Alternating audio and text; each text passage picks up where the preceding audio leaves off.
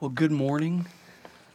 Appreciate you guys being here this morning. Welcome to Aletheia Church. My name is Kevin. I'm one of the pastors here. We are glad that you are here with us this morning. Um, if you have a Bible, go ahead and turn over to Psalm 121. Uh, that is where we are going to be this morning. Um, if you do not have a Bible, um, over at this welcome table over here, we actually have uh, a bunch. We would love for you to take one. That would be our gift to you. Uh, you can feel free to keep it. Um, one of our values here at Aletheia is that um, we believe there is power in the Word of God. We believe that God's Word um, is for us, that it is alive, that it is active, um, that it is sharper than any uh, sword, and that God uses it both to declare um, His character and who He is to us, but also who we are and who He uh, is molding us into. And so uh, we think one of the most important things uh, you can do is be reading the Word of God regularly. And if we can help assist in some way in doing that, we want to be able to do so. So feel free to grab one of those Bibles. Um, as you're turning over to Psalm 121, let me share a story with you that um, I think in reality, most of us here this morning are going to be able to relate with in some way. Some, some more than others. Specifically, the parents in the in in the parking lot. I was going to say the room, but we're not in a room. So, um, whew, what a year 2020 has been, right? So, uh, some of you guys know my youngest son, Josiah. Uh, he's the one that hides behind Jackie and I if we're in a large crowd. And I've noticed some of you ladies, specifically the college students, like you'll, you know, you'll smile at him and whatever else and try to flirt with him to gain his attention and his affections. And good luck to you. Um, he plays hard to get very, very well. Um, and so, um, but he, he's very, very shy and very reserved, and that's kind of how he comes off. Uh, but one of the things that um, you would know about him as you spend more time with him and he's more comfortable around you is he is fiercely, and I mean fiercely independent to, to a fault. Uh, and that may surprise some of you to know that, like, you know, he can lash out in anger, be really, really, really frustrated. Because one of the things Theo even says um, is that whenever he's around my family, his goal is just to hear Josiah speak, because Josiah often will not even say anything when he's around. It's kind of how he operates when he's in, around people that he doesn't know. And so a couple months ago, as a matter of fact, it was for the Greens wedding a couple months ago, um, we had to put a dress shirt on him. And that is a rarity in my house. I'm sure that surprises all of you, but weddings and funerals is the only time anything remotely dressy gets put on in my house. And so, you know, with a dress shirt, there's a number of buttons that are on the shirt. And knowing that Josiah was likely, as a, a five year old, going to be unable to button this shirt by himself, um, you know, he, he puts his arms through, and then I just kneel down and I go to start putting the buttons through the hole. And, you know, Josiah in anger looks at me, no, dad, no. And I'm like, dude, what? like, whoa, what, like, what is going on here? And I take a step back, and he goes, I, I want to do it. And so, of course, right, his little, his little hands are working on it, and he, he can't get it. And the one that he does get is in the, he, it's in the wrong hole, of course, right? So failure, right? Because dad knows, dude, like I'm 34. I can barely button a, a dress shirt. Like, and so here's what I found fascinating about the whole situation, though. You would think, you know, after a couple of minutes of failure, right, he would resign to the fact, like, I can't do this. And dad ha- had offered to help earlier. I can go to him for help. But the more he failed, the more stubborn he became. And to the point where instead of admitting he needed my help, he doubles down to where he's just a sobbing, uncontrollable mess, balled up on the floor, yelling, I can't do it, I can't do it, I can't do it. And so finally, because we're running late and we're running out of time, I had to explain to him, dude, it's time to admit defeat. Game over. You lost. The shirt wins. And I, I, I, lay, I, I, got down on my knees and I helped him finish getting ready. And, and, and frustration and, and, and the crying, he, he submits and we get the shirt button. And then we went on about our day. And any parent here likely has some story where they've experienced that with their, with their kid at some point in time, knowing that their kid was unable to do something, but they refused any help. And one of the things I think is, is interesting is this difficult task lay before Josiah And yet, even though dad was there to help, he still refused to allow me to help him. And we, we kind of sit there and I see some of you guys smiling and kind of giggling a little bit because we would say, well, that's so foolish. Like, why, why would he reject that help? But as I was preparing for uh, my, my sermon this week and as I was reading through Psalm 121, I, and I, I started thinking back on that story, I'm like, how often are we like that in relation to the Lord? How often in the journey of life do we face a roadblock or a difficulty or a season of suffering or pain or sorrow, and instead of looking to God as our help, we dig our heels in and claim that we can do this on our own. We stubbornly refuse to accept any help. And does that ever go well for us when we do that? What, what likely ends up happening in the midst of that? And as Kiara read Psalm 121 to us earlier, I think probably what you saw is Psalm 121 is a, is a song of confidence. The psalmist who is singing this song out is declaring in defeat and in sorrow and in impending danger and evil, I have one hope. I have one hope, and it's in the Lord. One of the interesting things I found out as I was reading this psalm this week and, and, and studying through it is that this was a song oftentimes that Israelites sang on their pilgrimage to Jerusalem.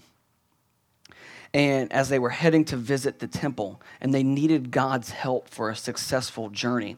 But what ended up coming of this song is it became amongst rabbis and amongst synagogues a, a parable for life that the journey of life is difficult and full of, of difficulties and terrors and evil. And so Jewish people would pray and sing this psalm to encourage themselves and those around them throughout their lives to look to the Lord in the midst of difficulty and evil. And so, one of the cool things is, is as you read this psalm, you're going to see that it builds over time. There's like this, this every two verses, the psalmist is going to declare a new truth about who God is and what he looks to God for. And we're going to notice four things, and I'm going to go ahead and share them with you uh, if you're a note taker. So, because I know that some of you guys can't keep up with me, as my wife tells me frequently. She's always like, slow down, slow down. So, here are the four things we're going to see this morning as we work through this psalm. Right? The first thing we're going to see is that God is our helper. Then we're going to see that God is our keeper. Then we're going to see that God is our protector. And then lastly, we're going to see that God is present and faithful. And if you didn't get all those, don't worry, I'm going to repeat them again throughout the sermon, so you'll get them later on. But let me read these first two verses to you. The psalmist says, I lift up my eyes to the hills. From where does my help come? My help comes from the Lord who made heaven and earth. Right? So the psalmist cries out there, God is my helper. God is our helper. And, and as I said earlier, this was a, a song specifically in regards to Israelites traveling to Jerusalem. And outside of Jerusalem, there was hill country there and mountains all, all around surrounding the city of Jerusalem. Was one of the reasons why the city was strategic because it was able to be protected fairly easily because of the terrain and topography of the area. And what you need to know about that time, though, is what would happen in um, you know the first century and, and before then is that raiders and robbers would often hide in the mountains or the caves of the hill country. And then, if they wanted to rob somebody, they would see a caravan from the distance up on the mountain. They would come down the mountain, they would rob you and steal uh, your belongings, and they would head back into the mountains for safety and cover. And so it was dangerous traveling from city to city during those times without an army with you because you could literally lose your life depending on if there were raiders who spotted you and decided that they wanted to rob you. And so the psalmist is saying, Hey, I'm traveling to Jerusalem. And as he stares up at the hill country, fear grips him. And he goes, I could lose my life trying to make this pilgrimage to the temple to worship God. And as he looks to the mountains, he, he cries out, Where does my help come from? Who, who is going to help me if the raiders come down from the mountains in this moment? I'm scared and I don't know what to do. Who is going to help me? And I think we may not find ourselves in that exact situation. Although, you know, there have been times where I, as, as a, a, younger man, was traveling through Southeast DC and maybe felt the same way that this person did, or there might be certain parts of town that you might feel unsafe in. But very, very rarely, right, are we going to be faced with the fact that we're staring into the hill country and we're worried about raiders coming down from the mountains. But the fact that this became an illustration and a parable for all of life for the Israelites is fascinating to me because how often could we say we find ourselves in that same situation as the psalmist here? Where, where we look at something and we're staring down something in our lives and we're petrified because we don't know what to do. Maybe you're getting ready to graduate from college. You're like, now what? Maybe you recently graduated from high school and you're getting ready to enter into college and you're like, now what? Maybe you're about to get married. Now what? Maybe you're staring down being a parent for the first time or the eighth time, saying, now what? Maybe you're battling depression or some other, uh, other sort of mental health issues, saying, now what? Maybe you or a family member is dealing with some, some health complication right now, whether it be COVID or cancer or something else. The lists are endless and yet, oftentimes, right, I would submit that when life gets the most crazy, right, instead of declaring to ourselves and preaching the truths about God's faithfulness to ourselves, we retreat and we look to ourselves to be our own Savior and rescuer. Even if we were the author of our own demise or situation. Right? So, what's the, the funny part about that story with Josiah to me he was the one that could not button the buttons. And yet, he doubled down believing in himself than looking for help outside of himself to help in, that, in himself in that situation. And the question we have to ask ourselves is why?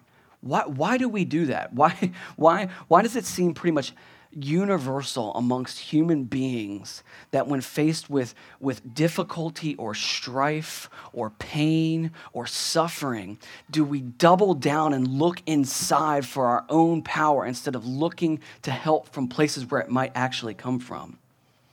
And I want to turn over to Genesis chapter 3 because I think if we learn this truth about uh, human beings and more specifically about ourselves, I think we'll save ourselves a lot of heartache over, over time. If we learn tr- the, this truth about human beings and how we tend to operate, right, we will see uh, the propensity inside of ourselves to dig in and turn inward instead of looking outward for help the way that God designed things, right? Look at Genesis chapter 3, starting in verse 1. Right, this is where everything goes haywire in Scripture. It only takes three chapters.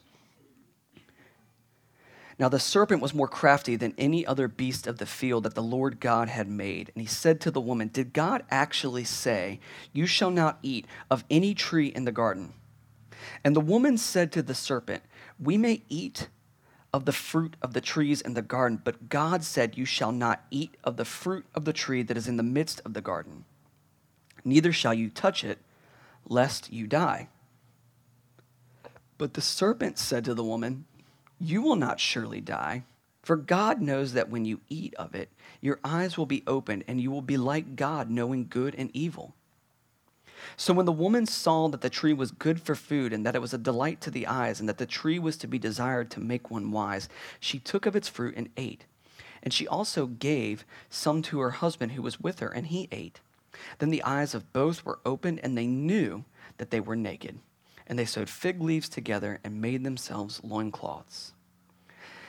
And they heard the sound of the Lord God walking in the garden in the cool of the day. And the man and his wife hid themselves from the presence of the Lord God and among the trees of the garden. But the Lord God called out to man and said to him, Where are you? And he said, I heard the sound of you in the garden, and I was afraid because I was naked and I hid myself.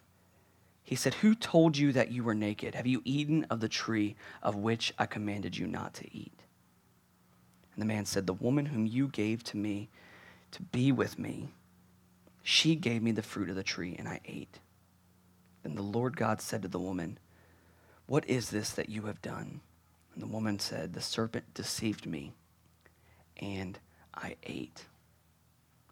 Right, so if you, you see here, right, everything up until this moment, the, the, the, Jewish people had a word that described what life was like in Eden, the way that God had designed it. And it was this word called shalom. Right? And you may have heard that word before. It's often translated peace, but it's not just peace in the, in the sense of what we say, well, the, the alternative is war right? When, when that word shalom is used in the Hebrew, it's an all encompassing peace. It's an it's a internal peace, it's a relational harmony amongst everyone that was around, and it was a harmony with creation, and it was a harmony with the Lord. And so the, it was much more extensive than just, hey, these two countries are not at war with one another. And what gets fractured in the midst of this is when the serpent enters the garden, right? Notice what he does. He said, Does God actually say that you can't eat of any fruit in the garden? He starts placing doubt in Eve's mind, right? And, and notice what he does there, right? He doesn't, right, play necessarily to her vanity or to her intelligence, although he does to an extent. But what he really does is he places doubt about this can I really trust God? Does God really have my best interest in mind? Or is God withholding something from me and Adam in this particular situation? And he goes on to tell her, You will not surely die, right? God lied to you. You can't trust him. And so she eats of the fruit, and Adam eats of the fruit, and their eyes are open. And instead of calling for help once they've disobeyed and screwed up, what do they do? they double down. Right? They sew fig leaves together and they hide. Right? Because this is what has been true of the human race since the fall. Right? Is that instead of turning to God for help as they were designed to by God, right? When Adam and Eve sinned, right, they started to believe the lie that they could trust themselves and survive on their own apart from Him. And we do the same thing now. We double down and try to do things on our own. We believe we are self sufficient. But we see in Genesis chapter 1 and 2, and even into chapter 3, that is not how God designed us. And the beautiful thing that we see here in Psalm 121 is that the psalmist is encouraging us to realize God is the better way. God is our helper. That word help in the Hebrew is this word ezer. And, and what it means in, in Hebrew is one who literally provides aid whenever needed and it's used 21 times throughout the Old Testament. Uh, it's used to describe Eve when God creates Eve for Adam. It's used to describe God as he delivered Israel from Pharaoh in Exodus chapter 18. It's used to describe God's deliverance from, from his enemies as they entered into the promised land in Deuteronomy chapter 33. And so, our encouragement here in these first two verses is this recognition that life is hard don't make it harder by not finding out who God is and seeking Him in the midst of trial and difficulty. The psalmist declares as he stares down the danger and evil heading towards Jerusalem God is my helper, and I can trust Him. And there's all sorts of ways that this manifests itself, that God's help manifests itself, right? Sometimes God will, in some supernatural way, show up in your life, right? Some of you guys here this morning have stories of where God supernaturally showed up and, and there was no other explanation other than God just did something and I don't know how to describe it. Right? Lot of, lots of you guys here this morning have told me stories about God showing up in some way, shape, or form. Sometimes God shows up to be our help through his word. Right? I cannot count the number of times in, in the throes and the pits of despair where I was ready to throw in the towel, where I was broken over my own sin, my own rebellion, my own disgusting behavior, that God's word has met me in that moment and helped me and encouraged me to go on and to trust Him because of His grace over me, that Christ's work was sufficient for me. Other, other ways that God meets us is through the Holy Spirit, right? That the Holy Spirit will empower you to move in some way, shape, or form. Jesus Himself says that it's better for Him to go on and be with the Father because the helper would not come if he did not go, go forth into heaven. And sometimes God is our helper through his people. How many of you guys have been down or needed help or didn't know how you were going to make it through a situation, and then your church family came alongside you, met you in that moment, helped your family, helped you? Right? God doesn't just operate all the time supernaturally like we see in Scripture. Sometimes He chooses to use His people. And one of the encouragements that I would give you is sometimes God wants to use you in someone else's life. To, to be there. One of the most encouraging things this, this past week is someone was very vulnerable in our church's GroupMe chat this week and just shared with us. For those of you guys that aren't in that, if you want to be a part of that seat, come over here afterwards and we can get you in there. But she just shared that she'd been battling depression for several months now. And the outpouring of love and support towards this young lady in our church that came from people saying that they were praying for her, that they were thinking about her, that reached out to her. People I know called her to check in on her afterwards that was God meeting her in that place and being a help to her, but using the people of God to do so. To where she even expressed the next day how thankful she was for her church family. This is how God meets us because God is our helper. But we have to reach this place where, like the psalmist, as we stare down the reality of what's before us, we say, I need help and it's okay to need help. God designed me to be dependent upon Him, not dependent upon myself. And so, as the psalmist cries out and he recognizes God is his helper, look at what he says next in verses 3 through 4. He says, He will not let your foot be moved.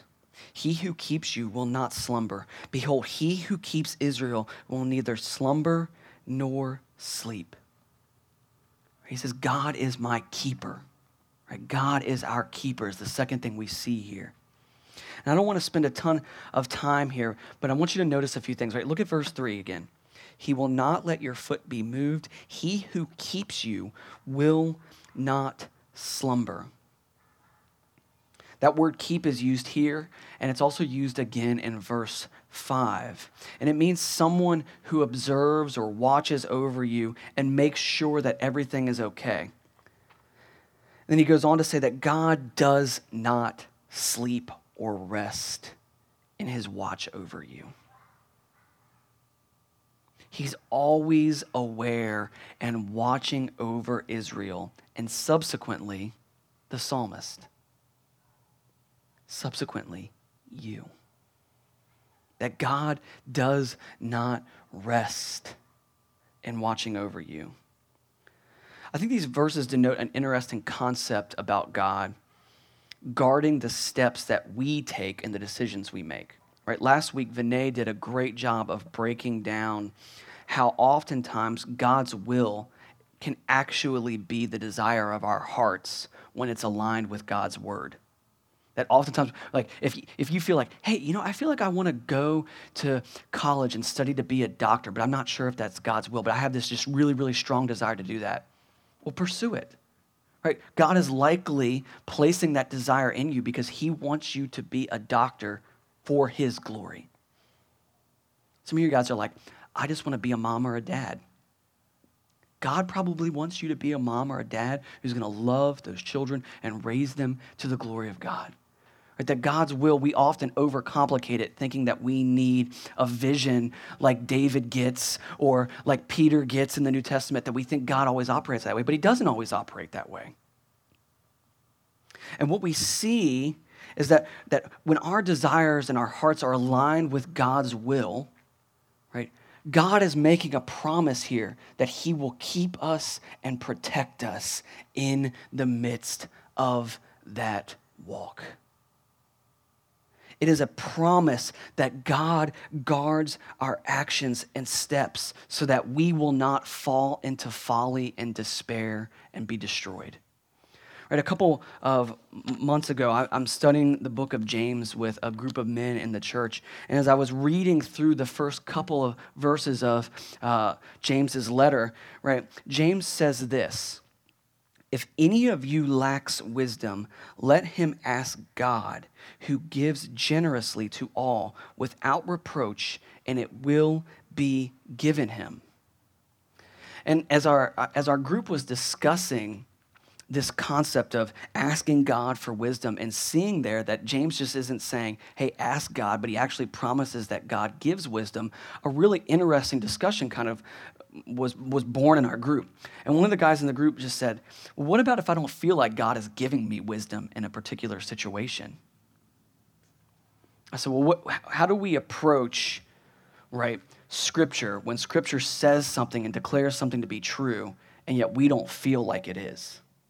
Right? How, do we, how, do we, how do we approach and reconcile those two things? And as we were discussing, this interesting thought came out amongst us. And it was this, this really, really cool moment to see God meet us there as we were talking through this, is this idea, well, just because I believe that God is not imparting some supernatural wisdom or knowledge to me in any given situation doesn't mean that his promise is null and void. That God may be imparting wisdom to me and I just may not recognize it. That part of God imparting wisdom to me may be Him keeping me from folly and despair in the same way that the psalmist promises He does here, even when I don't feel it. That even if I don't feel wise, James says that God is still generous and promises us wisdom. And in the same way, the psalmist is telling us that in the midst of our journey through life, God is faithful. Even when the terrain is difficult, we can do what the Israelites would do as they faced hardship and difficulty, and we can preach the truth about who God is to ourselves. That God is faithful and guards our steps and keeps us.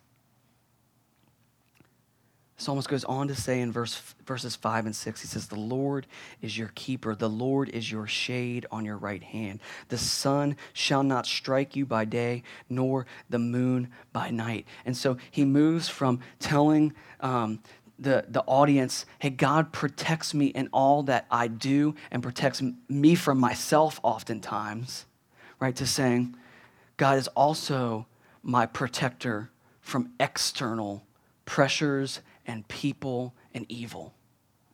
Right? So we see this promise here that, that God is a keeper, right, internally, but he's also a protector externally. Right? He says that, that God is a shade on our right hand, that the sun shall not strike you by day, nor the moon by night. Right? Now just pause and think about that for a minute, right? Because most of us like aren't afraid of the moon. Right? But what, what is the psalmist trying to communicate to us here? He's saying, I don't know about you guys, but there is never a time of day, right, where either the sun is not present or the moon is not present. Right? What the psalmist is saying to us is that God is protecting us from evil all the time. That there is not a moment, night or day, where God rests in protecting his children. In the same way that we can fear that we might make a wrong step or make a poor decision, the reality is, is that there, there are outside evils and pressures that can come after us as well. And we're all aware of that. Right? Someone trying to convince you to, to do something you know you shouldn't do, right? The pressures of, of life financially, right? Can put us in places and pla- place pressure on us. And the psalmist declares that God is our protector in those times and that he is ultimately keeping us from danger day and night. And not only is he doing that, but that he is an ever present shade that we should seek to run underneath. The psalmist is preaching to himself hey, trust God over yourself. Trust in God's ability to protect over yourself. And then as he gets to these last two verses, right, he's going to share two more promises that God is ever present and he is always faithful. And obviously, we've seen those woven throughout the entire psalm up until this point, but he's going to make it clear. He says, The Lord will keep you from all evil, He will keep your life. The Lord will keep your going out and your coming in from this time forth and forevermore. I would encourage you that if you ever find yourself in a season where you're struggling to see God's protection and presence in your life, to open up this psalm and just continuously repeat it to yourself.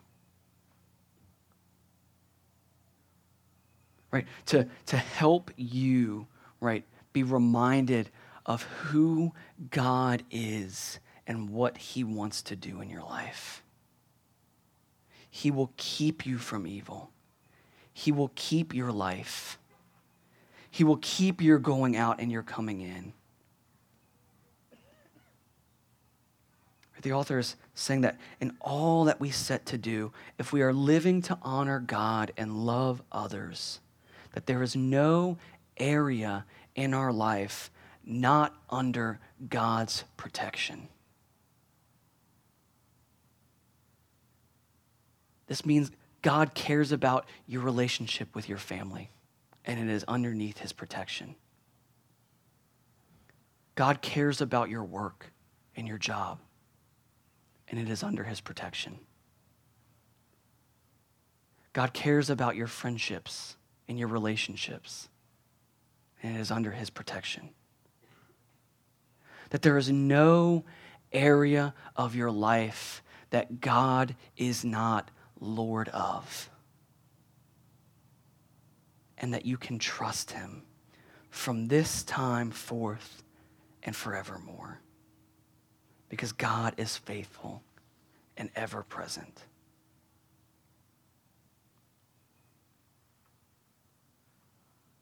And so when we, like the psalmist, right?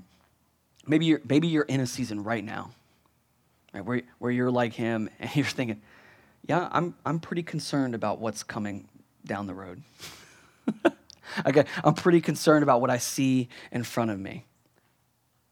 I'm concerned about how I'm going to pay my bills next month. I'm concerned as to how I'm going to do schooling with my kids in the midst of a global pandemic. I'm concerned about my new job. I'm concerned about relational strife in my family. I'm concerned about health issues in my own life or in someone else's. Pause and remember who God is. God is our helper, He is our keeper, He is our protector, and He is ever present and faithful. And I know that some of us, some of you might be sitting there this morning and maybe you've been suffering literally for years saying, Yeah, Kevin, it's really easy to read some verses out of Psalm 121 and say that, that God is all those things, but God doesn't feel that way to me. He doesn't feel like my helper right now. He doesn't feel like my protector right now. He doesn't feel like my keeper right now. He doesn't feel present and faithful. What if in the throes of my struggle, I haven't seen God show up or haven't felt his presence? And in the throes of danger or difficulty or problems, I'm struggling to turn to God. Here's, here's what I would say to you you're not alone. I have yet to meet a professing follower of Jesus who perfectly lives out what the psalmist is declaring here every single day and minute of their lives. I haven't met one. I've seen some who are close, and I, I aspire to be like them. But there are days or difficulties or frustrations or times in my life where I throw in the towel and trust in my own ability and power and stop looking to the Lord. And this is why I love God's word so much. Because the psalmist is writing this song for a reason. Most musicians I, have ever uh, talked to who write their own music, rarely are they writing a song for someone else. Sometimes they are, but most of the time, most great musicians and artists are writing songs out of their own pain or heartbreak or sorrow or something they've experienced as they've walked through their own life. And this is often true of how God uses the men that he used to pen his very word that we have now, that he was so invested in the life of the psalmist here that this psalmist, in a place of deep hurt and fear and pain, is writing these lyrics to remind himself that he could trust the Lord. He's preaching to himself. He's, remind, he's writing to remind himself of the truth about who his God is, even as danger is staring him in the face. If you've spent any time in the Psalms, you know that most of them were written by a guy named David, who's called a man after God's own heart, which gives me great comfort because David screwed up a lot. I'm always the two people like outside of Jesus that I that I most identify with in scripture are David and Peter. Because they both screw up a ton, but ultimately they have a deep abiding trust in the Lord. And David frequently cries out to himself in song God can do it. God is able. God will keep me. God is present. God is faithful, even if I can't see it. And sometimes, even in the midst of those songs, he's crying about how, about how much his life sucks in that moment. And then he preaches to himself But I will place my hope and my confidence and my trust in the Lord who is able to deliver me. And this psalm is an opportunity to respond in the same way. Go back to my story earlier about when I was telling you about Josiah. Do you think that is the first time that he had ever experienced his dad's help? Do you think that is the first time I'd ever had to help Josiah with anything? No, far from it. and yet I had to remind him Josiah, calm down, bro. Dad is here for you. Dad loves you. God has put me in your life to protect you, to help you, to guard you, so that you can succeed and mature and grow.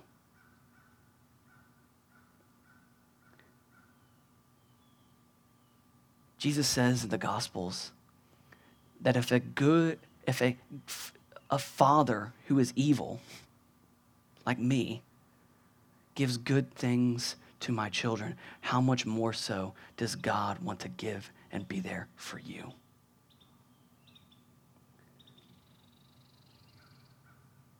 This psalm is a cry out for the psalmist and for us not to forget that God is faithful.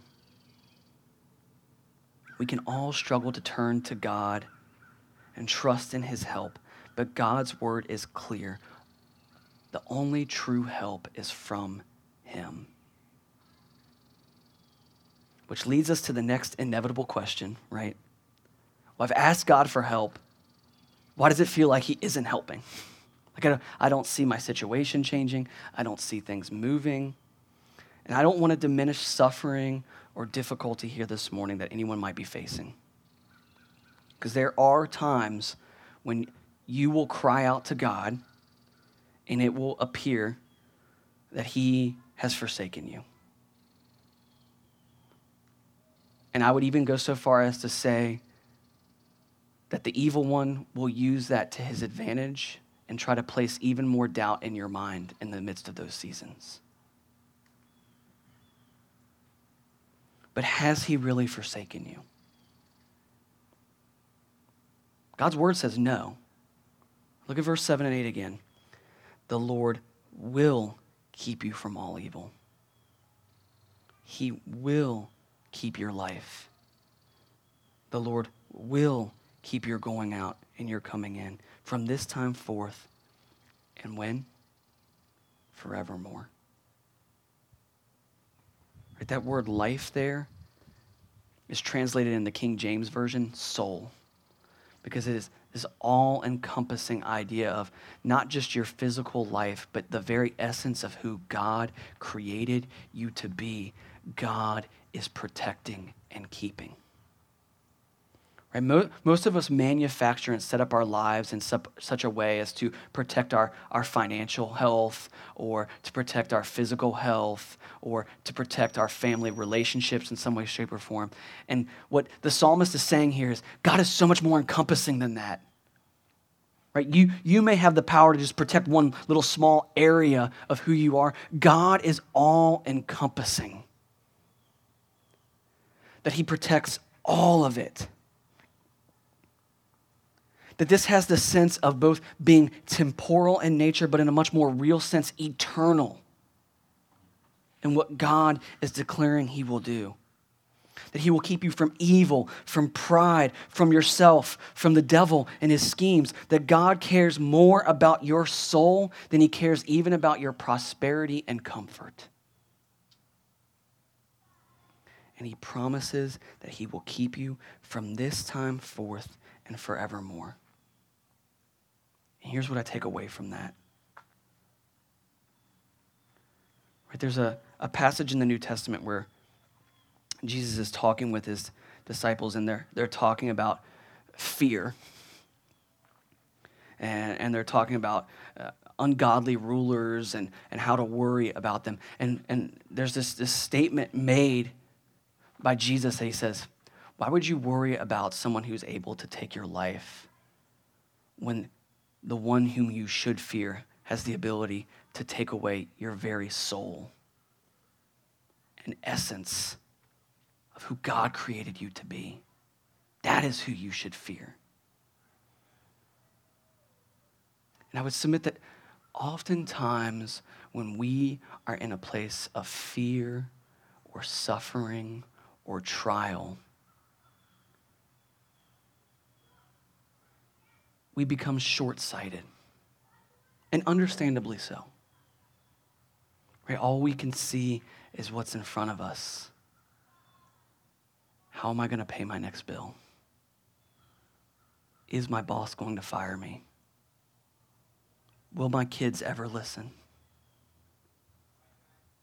Right? And we see what's in front of us and we see the pressure mounting and we fail to realize that God is eternal and his plans and purposes are so much bigger than that minute, that day, that week, that month, that year, that decade, or that century. That God is for your good and that good extends beyond the next five minutes. But that your ultimate good is that you would know him, trust him, and learn that he is faithful and be dependent upon him, both now and for eternity. And that is how the psalmist can say, staring at the mountain, not knowing if he's about to be killed and murdered for the, for the money that he has on his waist. And he can preach to himself. The Lord will keep me from all evil. He will keep my life. He will keep me in my going out and my coming in from this time forth and forevermore.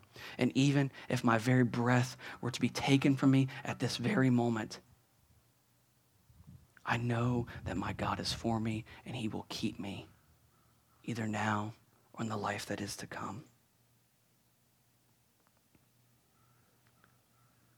So I think the question we need to ask ourselves this morning is will we trust that God? Will we turn to him? Both when things are good, but also in our hour of need as our help, our keeper, our protector. This week, if you're in a gospel community, you're going to be discussing this and what this looks like on a practical level, right? What, what I've shared with you this morning is like the 100 level class. right? A foundational truth of this is who God is. But sometimes we need to talk through the reality of how this impacts our lives. How is God my protector when I have cancer? How is God faithful when I don't have any money? How is God faithful when I don't know what the next year of my life is going to look like, much less the next five? What does it look like when God is my helper? And I think God is going to meet us when we ask those questions because His Word promises that He does. If you're a follower of Jesus here this morning, right, maybe you're hearing this and you're like, man, like, I, I struggle with this. I know that as I was wrestling through this passage this week, one of the things that, that hit me like a freight train was, man, I, I, don't, I don't feel this way a whole lot. Like it's, it's not reflexive for me to be staring at an annoyance or a hindrance or pain or suffering or trial and say, God's got this. Like that, that is not my reflexive response. I tend to be a lot more like my son. No, get away. I can do it. And then finally, in like the pits of despair, I can tell you this God has always met me. Because he is a good and ever present Father, faithful to the end. If you're here this morning and you're like, that's me, that's me, here's my encouragement to you. Do the same thing that God asks us to do every single day of our lives as followers of Jesus. Repent confess to God, God, I am not trusting you. Forgive me. And Scripture promises us He is faithful to forgive every single time. If you're here this morning and you're like, first of all, thank you for being here, and, but you're not a Christian. Some crazy friend of yours convinced you to be here at 8:15 on a Sunday morning outside in hot Florida. One, I say this God's doing something in your life. Most people don't make that decision to just show up at a church meeting outside during a global pandemic at 8:15 in the morning when it's 90 with a humidity of like 110. I just say that that might be an indicator that God's trying to tell you something. but more so than that, let me just say this. God loves you so much that Scripture tells us He sent His only Son to be this keeper and protector for you. Right? Scripture says that, that when Jesus went to the cross, he was taking on every sin that you had ever committed in rebellion towards God. That you and every human being are in the same position that you were rebellious towards your Creator and that there was no way to repay that rebellion except God sent his son to repay it. And there's something that occurs when, when, when Jesus goes through his crucifixion and, and, and his death and his burial and his resurrection. There's something that occurs there that, that theologians call the great exchange. And what's happening there is that Jesus is taking on all of my sin, all of my shame, all of my rebellion, all of my unbelief, all my lack of faith. And he takes that on himself and he pays the penalty of God's wrath for that rebellion. And subsequently, at the same time, he gives to us his righteous standing before the Father that Jesus committed no wrong, that he committed no rebellion, he committed no treason, and yet suffered and died in our place and gives to us his standing with God the Father. And the protection that the psalmist talks about for God's children is then given to us because of Jesus Christ. But it only comes through him.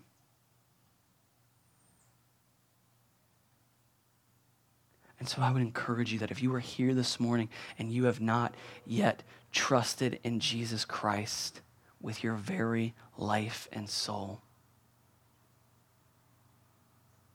that you would do so. By asking God to forgive you of your rebellion and that you want to trust in Jesus Christ to forgive you of sin and adopt you into God's family. And if you are in his family, this promise is for us. A promise of help, a promise of hope, a promise of protection, a promise of presence. That's what God offers us. In a moment, we're going to take communion. We do that every Sunday here at Aletheia. And if you're a Christian, here's just what I would encourage you to do this morning. Before you partake in communion, we do that during the, the first song that's played after I'm finished up here. We take communion not as a, an act of penance or payment back to God for what He's done, but as an act of worship that when we take the bread and the juice, that those things represent Jesus' flesh and blood poured out for us so that we might be forgiven. And we don't take it because we, we need to pay God back in some way or that we have to observe uh, some act or, or do some specific thing to earn God's favor. No, we do it as an act of worship, saying, Jesus, you've already done this for me. Thank you. Forgive me and help me to trust in you more so that I might see the type of faithfulness and trust that the psalmist has for you here.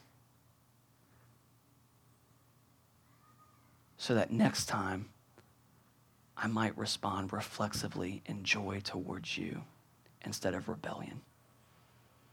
And experience the joy that comes from knowing you instead of trusting in myself. Let's pray and ask, us, ask God that He might meet us in that place.